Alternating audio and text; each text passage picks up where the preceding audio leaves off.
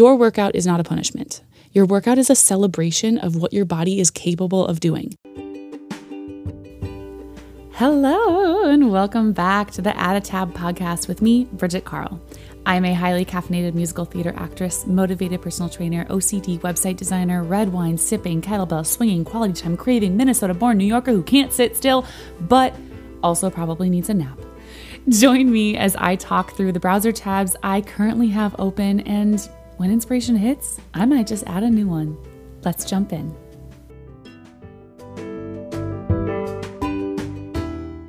Happy holidays! Ah! The bells are ringing, the trees are shining, and the holiday markets are bustling.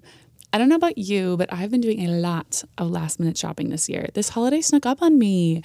Okay, let's be real though. Halloween always does. Friendsgiving came real quick, but we pulled it off.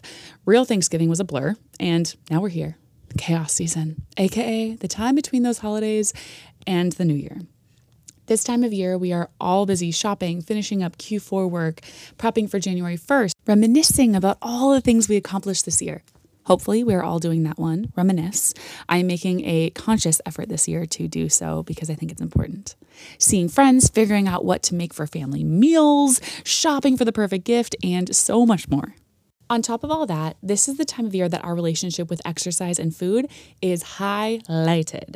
This is something I'm massively passionate about. So I want to share my thoughts on how we can change our mindset if it's something you're looking to do.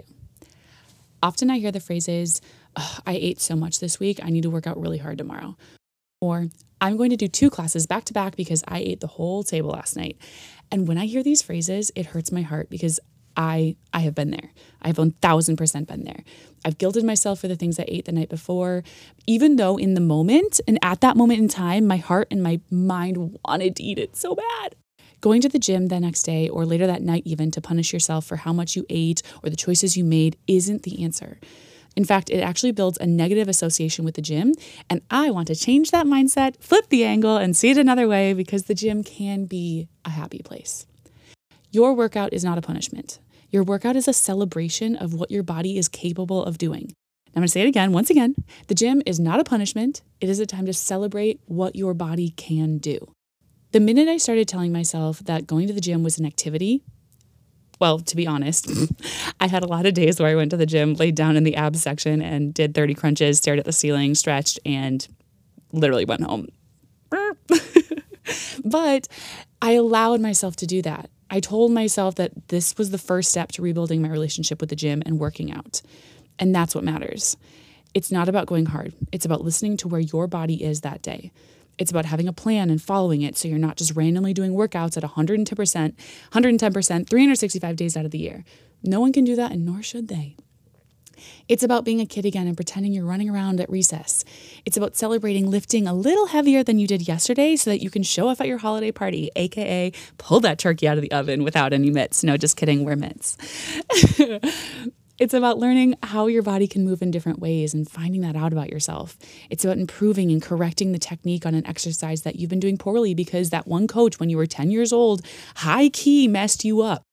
It's about reframing a mindset that the earlier generation has ingrained in our heads because they just didn't have the resources we have today. Last one endorphins. Hashtag Elle Woods. you know the quote. Going to the gym is about so much more than what you ate yesterday or how you think you look. Oh, okay. That's the other thing I want I want to touch on. This could be a whole thing in itself, but I've realized in my long, long, long, amazing, incredible life, lol, uh, you will look back on pictures of yourself and say, damn, I actually looked really good back then. Why was I so hard on myself? Celebrate where you are now. Switch up your mindset. Applaud what you can do, no matter how big or small. And I promise you will show up at the gym more authentically and naturally on your own, if it's what you want. And when that happens, you will see a shift.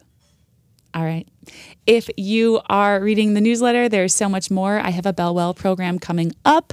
I cannot wait to share that with you. It's going to be a monthly online program. It's going to be designed for all levels, home and gym, uh, with a stress on the gym and a stress on some kettlebell stuff. But if you don't know anything about kettlebells, that's okay. A, I will teach you.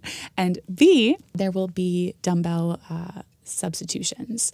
I am going to be launching a small mini beta group or like a soft launch of it with people who want to start up the new year and get into a routine and actually see some results. So uh, if you are interested in that, please reach out to me uh, on Instagram at Bridgette Karl underscore. Find me on my website, bridgettekarl.com. I just updated it. Ooh la la, new year, new site.